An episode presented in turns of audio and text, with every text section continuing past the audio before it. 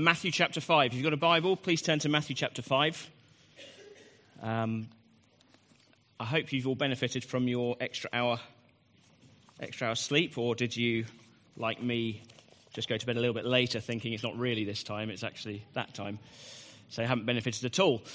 Um, Matthew chapter 5. So, yeah, as Richard said, we're going through a series on the Beatitudes. At the moment, that's the, the stuff right at the, the start of the Sermon on the Mount, and we're going to read it together, okay? We're going to know this really well by the end of the series. Um, it's good to declare scripture out loud, so that's what we're going to do now, if you don't mind. So I wonder if we could stand. If you're able to stand, please do. And you can follow this in your Bible, or you can follow it on the screen behind me. Um, we're going to be reading from verse 3 to 10, which is the kind of the eight beatitudes that we're focusing on in this series. So, with me, if you, if you would like. So, blessed are the poor in spirit, for theirs is the kingdom of heaven. Blessed are those who mourn, for they will be comforted. Blessed are the meek, for they will inherit the earth. Blessed are those who hunger and thirst for righteousness, for they will be filled. Blessed are the merciful, for they will be shown, mercy. Blessed are the pure in heart, for they will see God. Blessed are the peacemakers, for they will be called sons of God. Blessed are those who are persecuted because of righteousness, for theirs is the kingdom of heaven. Thank you very much. Please take your seats. We're working our way through these one by one, but just before we zoom in again into the one we're looking at today, which is in verse 6 about hungering and thirsting for righteousness, let's just remind ourselves of the context here if you remember a few weeks ago when I introduced the Beatitudes, I used Google Earth as a way of illustrating how we're to look at these Beatitudes, to, to look at the essential context that we need to bear in mind as we study them closely, as we, as we zoom in on each one. And so, if you remember, the, the, the, kind of the wide angle view, the zoomed out view, was of the significant place of these Beatitudes in the cosmic and eternal story of how God relates to mankind and how mankind relates to God how, you know, we have this big story from the beginning to the end of the Bible and going beyond that, and that's the story of which we are now a part. And how the Beatitudes are significant in that story because it's really nothing less than the announcement of a new covenant that Jesus is doing here. It's a new covenant, a new way of God relating to man. So it's, it's very, very significant. Then we looked at in the context, we kind of zoomed in a bit, looked at the context of Jesus' ministry of word and power word and spirit. And Ron highlighted this again last week. How we must be people who hear and respond to the word of God, but we can only do that in the power of the Spirit. If we think we can do any of this in our own strength, we'll just fall flat on our face because not one of these beatitudes that we have here is a natural tendency for us. These are not natural tendencies. Then we looked at it in the context of the Sermon on the Mount, how the Beatitudes come right at the beginning of the Sermon on the Mount, and how we can only do what we see in the Sermon on the Mount if we are the person that is described here in the Beatitudes. And then we looked at the context of the Beatitudes themselves, what we've just read out together, and how you have to take them as a whole thing, a whole unit. You, you, know, even though we're looking at each individual beatitude week by week, you can't ultimately separate them out because one depends and relies on all the others, and all the others depend and rely upon the one. They are all linked together. They, they don't stand in isolation. So, those are the sort of things, that, that's the context that we need to bear in mind as we zoom in again. We're going to zoom into verse 6, which says this Blessed are those who hunger and thirst for righteousness, for they will be filled. Blessed are those who hunger and thirst for righteousness, those who long for righteousness. What does your heart long for? What is it you really long for? What sort of things do you yearn for? I think for a lot of people, nostalgia is a very, very powerful thing. Nostalgia is a powerful force. Looking back to the past, looking back to childhood, to maybe what felt like a simpler time, maybe lots of happy memories associated. And I get that that's not the case for everybody. But for example, the other day, uh, an old school friend of mine I was at primary school with, he posted some photos on Facebook of our old school. And I looked at these photos and it just that pang of, oh, I, I remember that place. And, and, memories, and you start to kind of get lost within the memories, and, you, and it's very nostalgic. I have a, there's, there's a, sort of a, a, feeling of longing. Or it might be you see an old children's TV program that was a children's TV program when you were a child, and it's like, oh, I remember that. Or, or you hear a piece of music that just transports you right back to a particular time, and you kind of get lost in that world again. It can be a very powerful thing, a very powerful longing. Actually, the word nostalgia contains, it's a compound word, and part of the word means ache. It means ache, ache for a homecoming. It's really an aching, a longing to be home, a yearning to recapture something from the past. Maybe a feeling of security, a feeling of comfort, a feeling of, of acceptance that maybe for you feels a bit like a security blanket in an adult world which is altogether less innocent and, and, and far less secure feeling. It might be that nostalgia isn't your thing. You, you don't really want to remember anything about the past, but maybe for you, it's a longing to have a family of your own.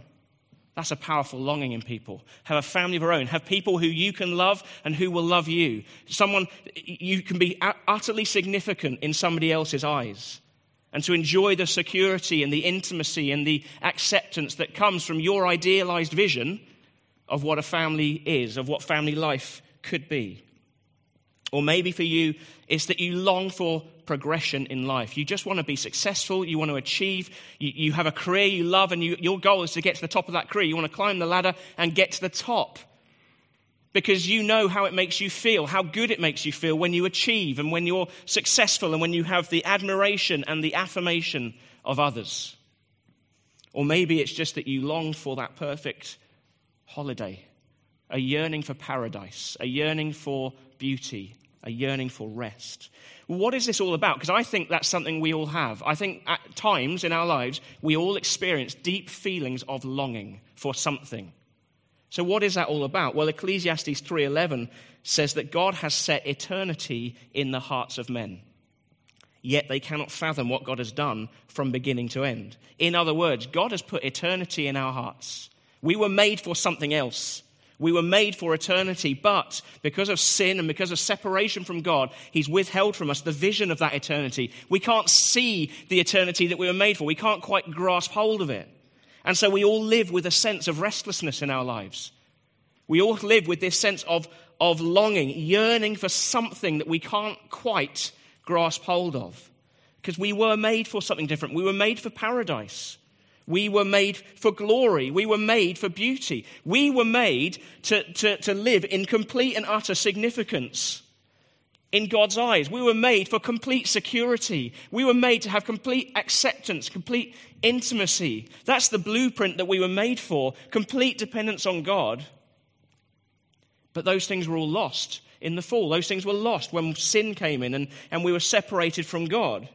And so we are born as a consequence with those longings. We're born with a longing to get back to something, to have, to, we have deep yearnings, we have deep needs within us, and we're searching for something, but we just don't really know what, or where to find it, or what to do about it. And so we look in all sorts of places to try to find that ultimate uh, satisfaction, that ultimate fulfillment that we crave, to meet our deepest needs that we all have within us. So we look in things, we try things like careers, we, we look to things like just things, stuff. Having, having lots of stuff. We look in holidays, in, in alcohol, in sport, in shopping, in, in sex, in pornography, in body image, in experiences, in leisure, in entertainment, in family, in friends, in adulterous affairs, in nostalgia, which is understandable, really, that we look in all these places because we don't really know what to do. And it's kind of like we're constantly trying to dull the ache that's in us. It's like we're trying to constantly numb the pain. It's like if you're suffering toothache because of an abscess in your tooth. Your first priority is to numb that pain because nobody likes pain. But if the dentist or the doctor takes the same approach and all he seeks to do is, is numb the pain, they're not doing their job properly because their job is to identify the cause of the pain and treat that. Pain, although it's very unpleasant, can be a very helpful thing because of what it points us to. It calls our attention to a problem. It calls attention maybe to a disease, to some problem, to something that needs to be dealt with. But if you just treat the pain, if you just seek to anesthetize and numb the pain, the cause is still there and it's festering and it's spreading. And then when the anesthetic wears off, whatever it is you've used to anesthetize yourself, the pain is still there and actually it's stronger. I think we know all this actually. I think we know this to be true because we know from experience that we don't find the lasting satisfaction, the lasting fulfillment that we crave in any of those things. We know it from experience, and the longing remains. Mike Cosper puts it like this He says, Even though our experiences disappoint, our longing for paradise endures. It haunts us because Eden was real. We sense its loss as we grope through trial filled days, continually reminded of the imperfection around us and within us. We're like second generation exiles who never knew the world they lost, but who long for it nonetheless. The things that we, that we look to for satisfaction will always let us down in the end. They will always let us down. Nostalgia, in the end, just leaves you with the ache because you realize you can't go back there in a sense, that's a time that's been lost. And even if you could go back, you realize that it probably wasn't as perfect as you remember it anyway. Or you maybe realize that family life, as great as family life is, family life will never deliver the perfect satisfaction that you're seeking because your family will never live up to your idealized vision of what a family should be. When you get to the top of your career, the question is the inevitable question is what next? You get there and you find that there's still the longing there the longing remains. The richest man in the world is never as rich as he would like to be. You never do find perfect paradise and perfect rest on holiday. And even the very best holidays come to an end. You anticipate it for ages, you get on it, and it's done, it's gone. And the longing is still there. The new mobile phone, the new toy, whatever it might be, loses its appeal after a week and you're looking for the next thing. Or the attempts to dull the pain through alcohol through pornography, through sex, these things that promise great freedom actually lead to enslavement and addiction. And they leave you empty and they bring destruction, destroying families, destroying relationships, destroying your health. It, it's like it all turns to ashes in your hands. And Isaiah puts it like this God speaking in Isaiah says, Why spend money on what is not bread? and your labor on what does not satisfy. You can kind of hear the voice of an anguished parent here talking to their rebellious child who's turned against them. So, why are you doing this? Why are you doing this to us? Do you not know how much we love you? Don't you know what we've done for you, what we've given you, what we've sacrificed for you? We, we just want the best for you. Why are you doing this? Why are you spending money on what's not bread and your labor on what doesn't satisfy? I know the best way for you. Or in Jeremiah, God says, My people have forsaken me, the spring of living water, and they've dug their own cisterns, broken cisterns that cannot hold water. It's like God is saying, Why would you turn away from why would you do that? Why would you settle for something which is not even second best? But this is the human condition. Almost everywhere we look, the grass is greener than where we stand currently. We drink at broken cisterns that leak, cannot hold water. We eat bread that does not satisfy. We long for all the wrong things in all the wrong places. We seek happiness. Everybody's after happiness. That's what we want. We just want to be happy. We strive to find happiness in the things of this world, and we never really find it. Certainly not a happiness that lasts. But you know, we're never told in the Bible to seek happiness. It doesn't say, Blessed are those who hunger and thirst for happiness, those who hunger and thirst for blessedness as long as we're striving for happiness as our ultimate thing, as the number one thing, that's our goal, it will always, always elude us. It's like trying to kind of grab hold of a plume of smoke in the air.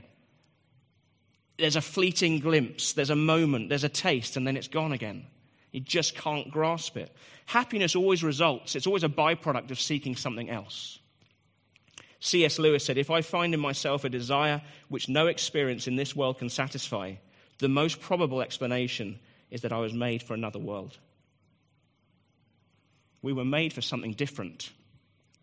The longing that we all experience from time to time in our hearts is the Spirit of God beckoning you to Himself, pointing you to Himself, pointing you to the solution to the problem. Blessed are those who hunger and thirst for righteousness. For righteousness, for they will be filled. They will be the ones who are satisfied. So the question, then, the natural question is what is righteousness? What does it mean? What is this righteousness? Is it just goodness? You know, being a good person, having a good heart, having morality, having a moral compass? I don't think it can be that because actually, those are things that everybody desires. Everyone desires some degree of righteousness. It's just a basic matter of self esteem to have something to feel good about ourselves, something good we can point to. Even thieves and criminals have a code of honor among themselves. So it can't be that. It's not talking about the kind of self saving righteousness that is there to make us feel better about ourselves. It's not about hungering and thirsting after a partial or an imperfect righteousness or a humanly manufactured righteousness. This is about the perfect, all consuming righteousness that comes from God. So, one of the commentators, James Montgomery Boice, he rephrases verse 6 to say, Oh, how happy is the man who knows enough not to be satisfied with any partial goodness with which to please God, who is not satisfied with any human goodness. He alone is happy who seeks for the divine righteousness, because God will certainly provide it.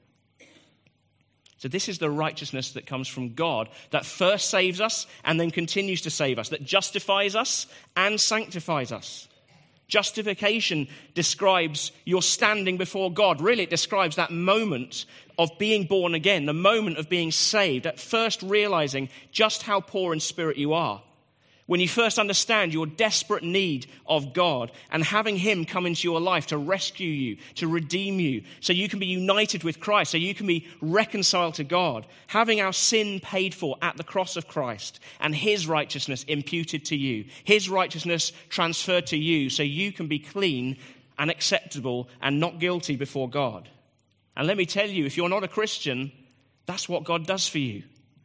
This is what he will do for you when you realize it's time to stop relying on your own righteousness and you start putting your trust completely in him and in the cross of Christ. And actually, it's purely by his grace that this happens. But if he's calling you today, you can receive his righteousness today.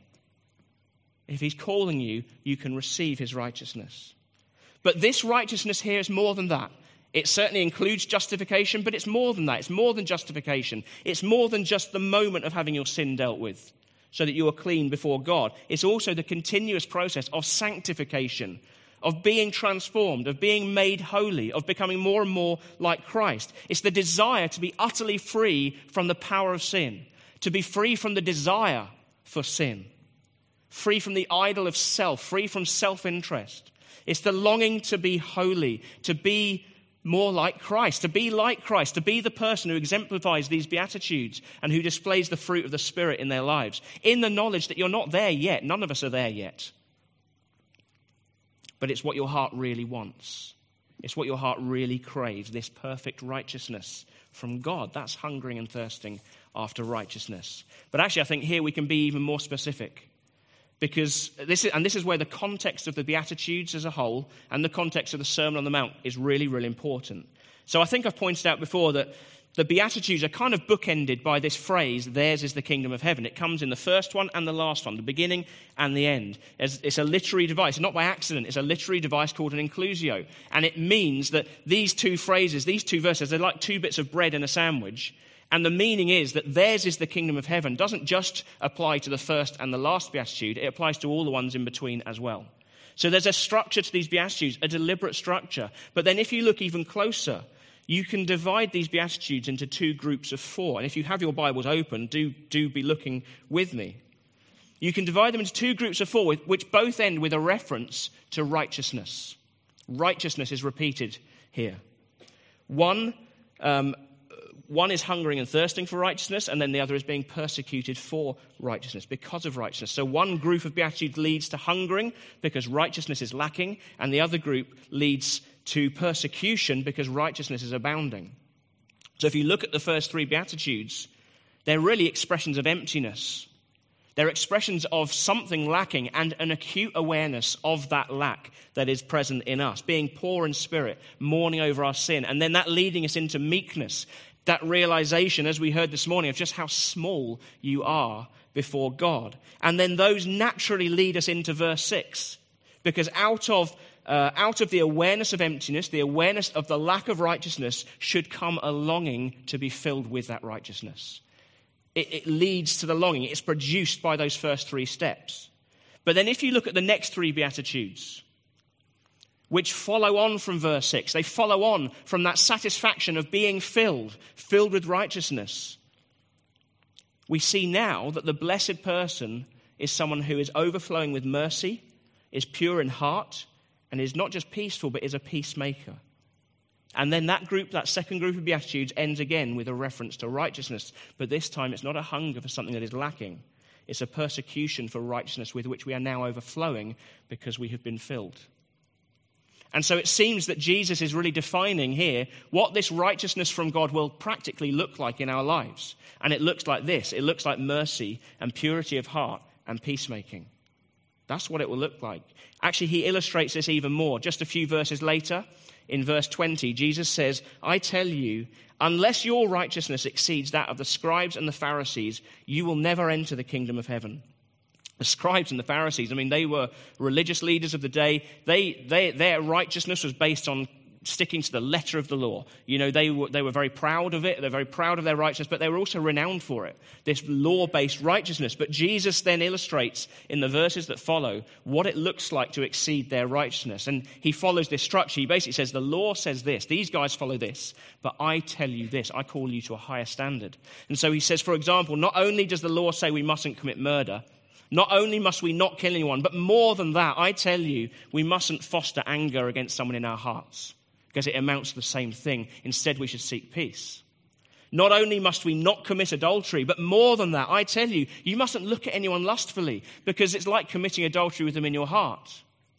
Not only should we keep our oaths, but more than that, I tell you, you should be the kind of people that don't need to make an oath in order to be believed. Not only should we not poke two eyes out in retaliation for someone poking one of our eyes out, I tell you more than that.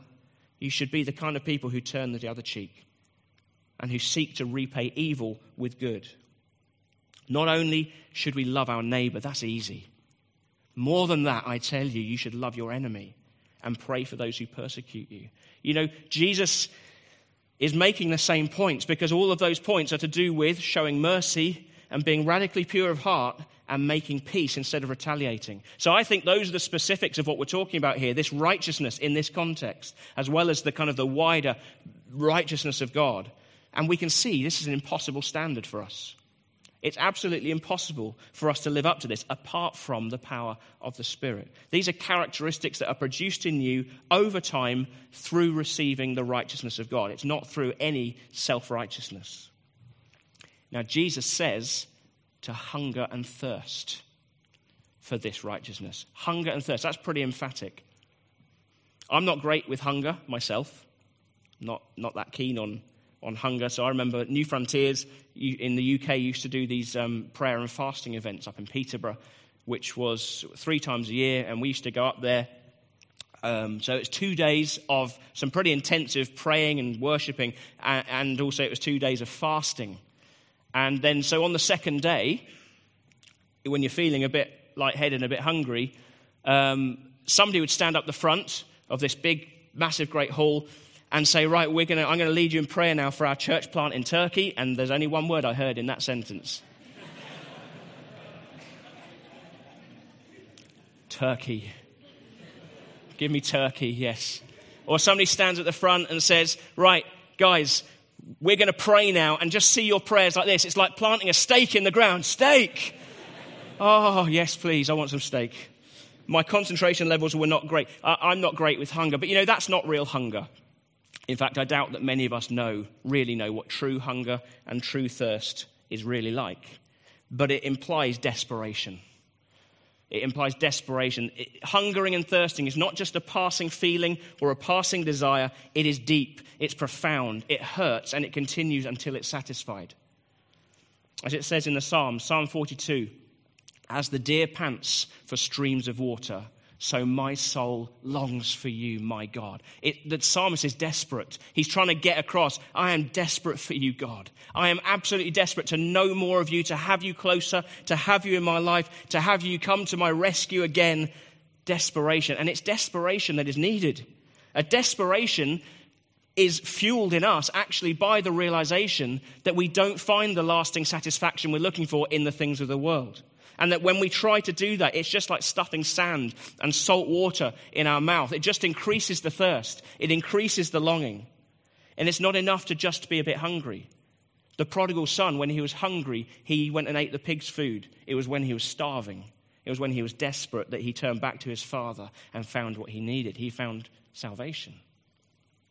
And when we find that we're actually that we're not desperate for the righteousness of God in our lives, it's because we still think we have some righteousness of our own to get by on. Because we're not poor enough in spirit, we don't mourn enough over our sin, we're not meek. Actually, maybe we think that God's quite lucky to have us, really. But you know, you've only got to look, you've only got to read the biographies of some of the great missionaries of the past, people like Hudson Taylor, C.T. Studd, Whitefield, Muller, these kind of guys to see someone who is hungry and thirsty for righteousness. Or you just got to look at the Apostle Paul, who went through multiple shipwrecks and floggings and beatings and prisons and stonings. Or any of the great characters from the Bible, like Moses or Daniel or Joseph, any of these people, to see people who hunger and thirst for righteousness, who are prepared to go through anything and to give up anything for the sake of righteousness. People who won't stand on their rights and seek to defend themselves.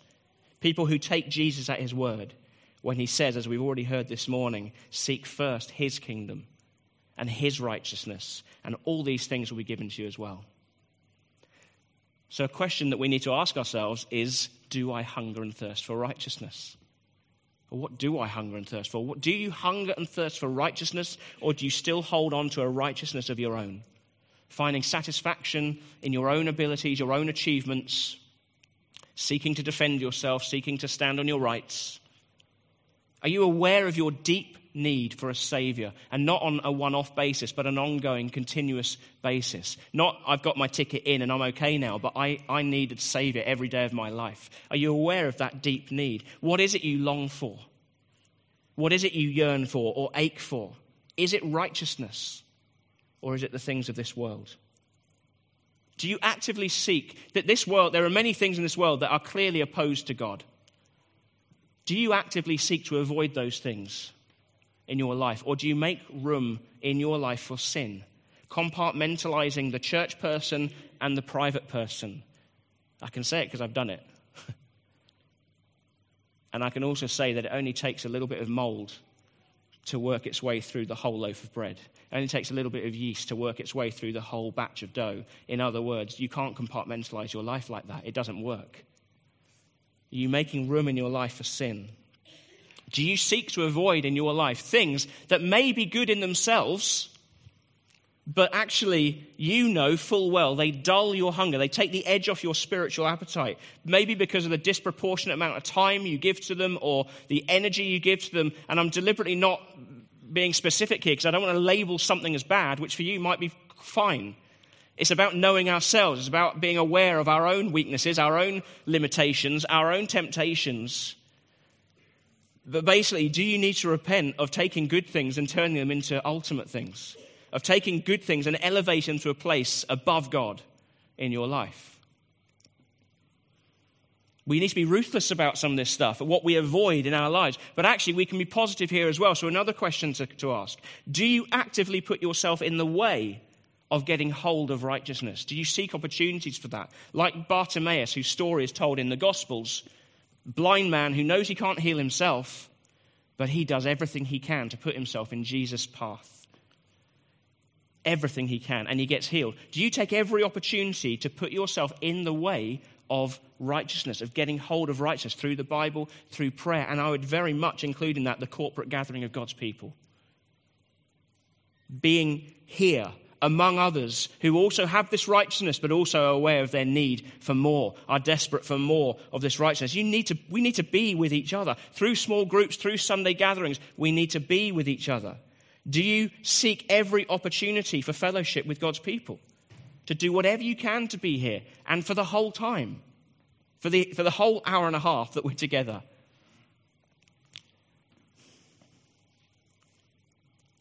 Or do you sometimes find yourself thinking, you know what, I, I think I just I think I'll just give it a miss this week. You know what? God doesn't want me to be legalistic about this. You're right. He doesn't want you to be legalistic about it, but you might be thinking about it in the wrong way. I remember when I came back from France, having been in France for a year, uh, very far, from, part of my university course, feeling very far from God, coming here and feeling very out of place. And it shocked me to the core. But my response was not, well, I'm not going to come here anymore. My response was to see, oh, there's something I've lost here. I need to get it back, and this is where I'll find it. So I'm going to be here whenever I can. I'm going to raise my hands in worship, even though I don't really feel like it, not in a hypocritical way, but out of desperation that I need to know God again.